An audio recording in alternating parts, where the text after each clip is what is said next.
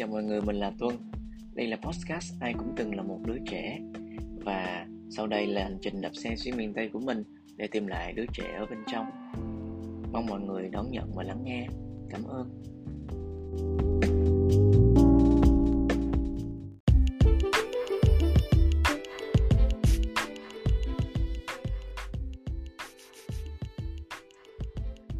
Viết cho ngày đạp xe xuyên miền Tây đầu tiên Cảm ơn những người bạn đã theo dõi câu chuyện của mình. Cảm ơn vì đã dám bước ra khỏi vùng an toàn và nỗi sợ. Những bức ảnh đẹp mà bạn thấy, đó chỉ là một khoảnh khắc trong hành trình dài khắc nghiệt. Trưa nay mình leo lên xe, cảm giác phấn khởi và tin rằng trời đẹp như thế này chắc sẽ phi hẳn 100 km trên một ngày. Nhưng thời tiết không đơn giản như ta nghĩ, giữa cái nắng gay gắt mùa hè, dù có trang bị bao tay, nón và kính râm vẫn không thể ngăn được cái nóng kinh dị. Vậy mới thấy nể những người làm việc ngoài trời chịu cực đến cỡ nào. Vừa đến Long An, trời mưa tầm tã. May mà hai chiếc ba lô treo sâu yên là hàng xịn, trang bị áo mưa và bản thân nó cũng chống thấm. Tranh thủ ghé thăm mẹ, mẹ gắn lên xe các thể loại đồ ăn nước uống khi nghe tin mình đi xuyên miền Tây bằng xe đạp. Trời không ngớt mưa, thế là đội mưa tầm tã dưới dòng xe tải, xe khách leo lên không biết bao nhiêu là cây cầu bắc qua sông. Khúc này phải tự động viên, vừa đi vừa hát.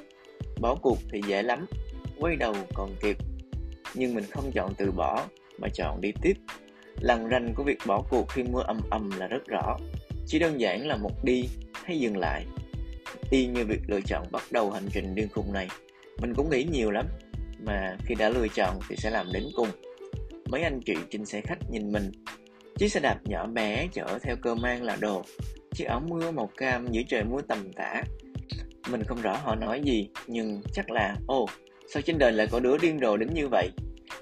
Người ta nghe mình đạp xe xuyên miền Tây. Người ta không cười nói kiểu Vô lý làm sao được? Hay kiểu hay kiểu siêu quá. Nhưng mà mình kể chạy 42 cây số Cả văn phòng ồ lên.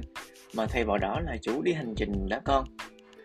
Chắc là do chiếc xe và trang bị có vẻ đáng tin cùng với lời nói chắc nịch như hồi còn là sinh viên.